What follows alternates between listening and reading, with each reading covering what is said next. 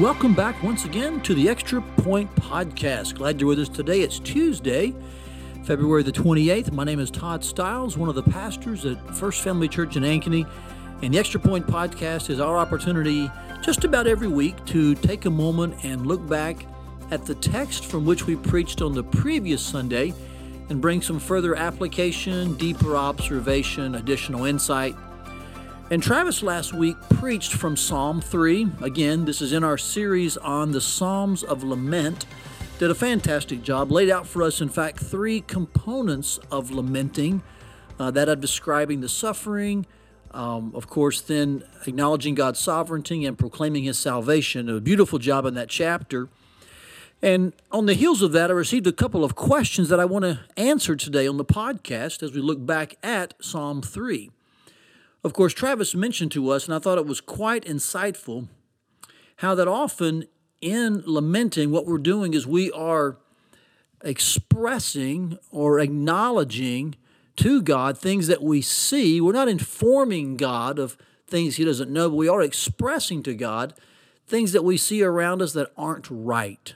Uh, he even used the phrase that it's it's good to simply, um, you know, let God know, so to speak, from our perspective, how we're feeling about the sin we're seeing. And he, of course, gave examples of this from David's life, alluded to there in verses 1 and 2. And of course, the, the sense was that in lamenting, we uh, share God's heart. What breaks his heart breaks ours. And so the sin that uh, bothers God, that is so uh, uh, such an affront to God, it's an affront to us. And this brings us spiritual, often physical sadness. It's a lamenting moment. And of course, on the heels of that, I had this question what if the suffering that we're lamenting isn't because of sin? And I think the question may have been prompted because as Travis was talking about this aspect of lamenting and and just expressing to God our feelings and, uh, you know, letting Him know, so to speak, all that we're seeing around us that He already knows about, but the way it's affecting us and troubling us. Uh, he used the illustration of the earthquake in Turkey. And so I think this may have prompted the questioner to ask, well, what if the suffering isn't because of sin? In that case, of course, in the uh, earthquake in Turkey, you know, there's not a sin that you can point to or it's not someone's fault. And so perhaps in their mind there may have been a conflict. Well, we're supposed to see the sin around us, agree with God about it, how it is an affront to Him and it's uh, troublesome and destructive.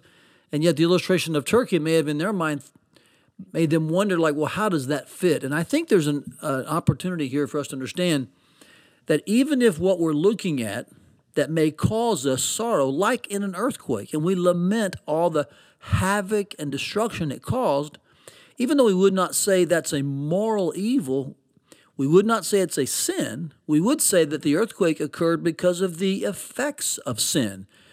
And this is often known in theological circles as natural evil. In other words, it has come about because of the fall.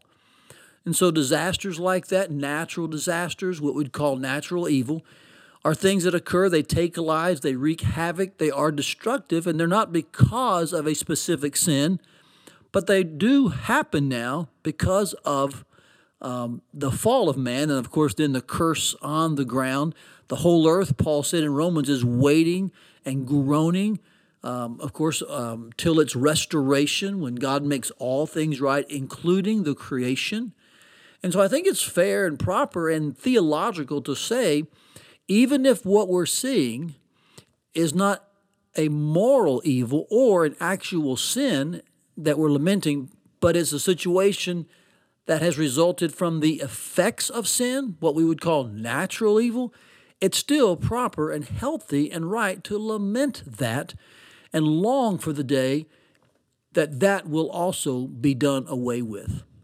Another question that came up that I thought was, uh, again, an opportunity for us to gain some further insight into the text was the phrase used by David when he described uh, God as the lifter of his head.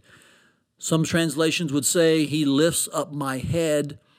And, and Travis made some great references to this as, as, you know, who God is, his character, and what he does for his people.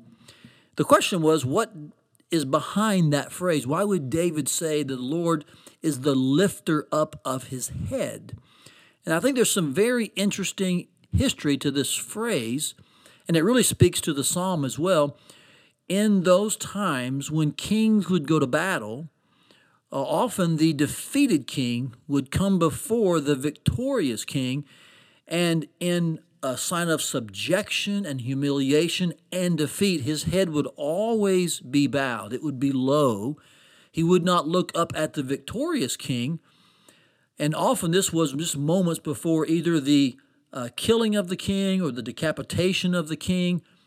But in this case, David says, the Lord is the lifter up of his head. In other words, it's not a moment of defeat or of humiliation, as in losing a battle when the Lord lifts the head, it's as if the victorious king comes and instead of um, um, taking the wrath out on the subjective king, the one who loses, the king would then lift his head and spare him. He would rescue him. He would save him.